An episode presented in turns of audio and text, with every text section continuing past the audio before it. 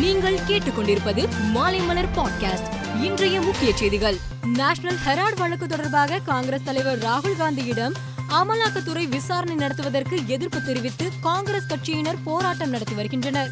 இந்நிலையில் நுங்கம்பாக்கம் சாஸ்திரி பவனில் காங்கிரஸ் சார்பில் நடத்திய போராட்டத்தில் தமிழக காங்கிரஸ் தலைவர் கே எஸ் அழகிரி உட்பட கட்சியை சேர்ந்த முன்னூறு பேர் மீது போலீசார் வழக்கு பதிவு செய்துள்ளனர். இந்தியா சுதந்திரமடைந்து 75 ஆண்டுகள் நிறைவு பெறும் நிலையில் இதுவரை கிறிஸ்தவ சமூகத்தை சார்ந்த எவரும் குடியரசுத் தலைவராக இருந்ததில்லை. தற்போதைய மோடி அமைச்சரவையில் கிறிஸ்தவர் எவரும் இடம்பெறாத நிலையில் கிறிஸ்தவ சமூகத்தை சேர்ந்த ஒருவரை ஜனாதிபதியாக தேர்வு செய்ய வேண்டும் என்று விடுதலை சிறுத்தைகள் கட்சி தலைவர் தோல் திருமாவளவன் தெரிவித்துள்ளார்.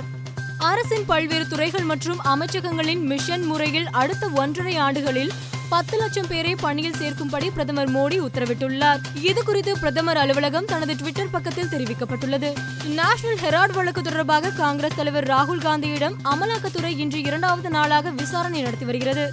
விசாரணையின் முதல் நாளான நேற்று சுமார் பதினோரு மணி நேரம் ராகுல் காந்தியிடம் விசாரணை நடத்தப்பட்டது. ஆப்பிரிக்க நாடுகளில் காணப்படும் குரங்கு அம்மை நோய் தற்போது இங்கிலாந்திலும் வேகமாக பரவி வருகிறது. இங்கிலாந்தில் மேலும் நூற்றி நான்கு பேருக்கு குரங்கம்மை பாதிப்பு உறுதி செய்யப்பட்டுள்ளதாக அந்நாட்டு அரசு அறிவித்துள்ளது. இதனால் குரங்கு அம்மையால் பாதிக்கப்பட்டவர்களின் எண்ணிக்கை நானூற்றி எழுபதாக அதிகரித்துள்ளது.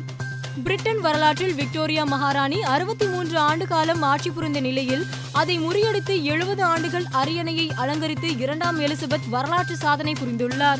இவர் பிரிட்டன் ராணி என்று அழைக்கப்பட்டாலும் பதினாறு நாடுகளின் அரசியல் சாசன சட்டப்படி இவர் அரசியாக உள்ளார். தமிழ்நாடு தடகள சங்கம் சார்பில் எஸ்என்ஜே நிறுவனம் ஆதரவுடன் அறுபத்தி ஓராவது மாநிலங்கள் பங்கேற்றுள்ள தேசிய சீனியர் தடகள போட்டிகள் சென்னை நேரு ஸ்டேடியத்தில் நடைபெற்று வருகிறது. நேற்று நடைபெற்ற உயரம் தாண்டுதல் போட்டியில் தமிழக வீராங்கனை குரேசினா மெர்லி ஒன்று புள்ளி எண்பத்தி எட்டு மீட்டர் உயரம் தாண்டி முதலிடம் பிடித்ததுடன் தங்கப்பதக்கம் வென்றார். மேலும் செய்திகளுக்கு மாலைமலர் டாட் காமை பாருங்கள்.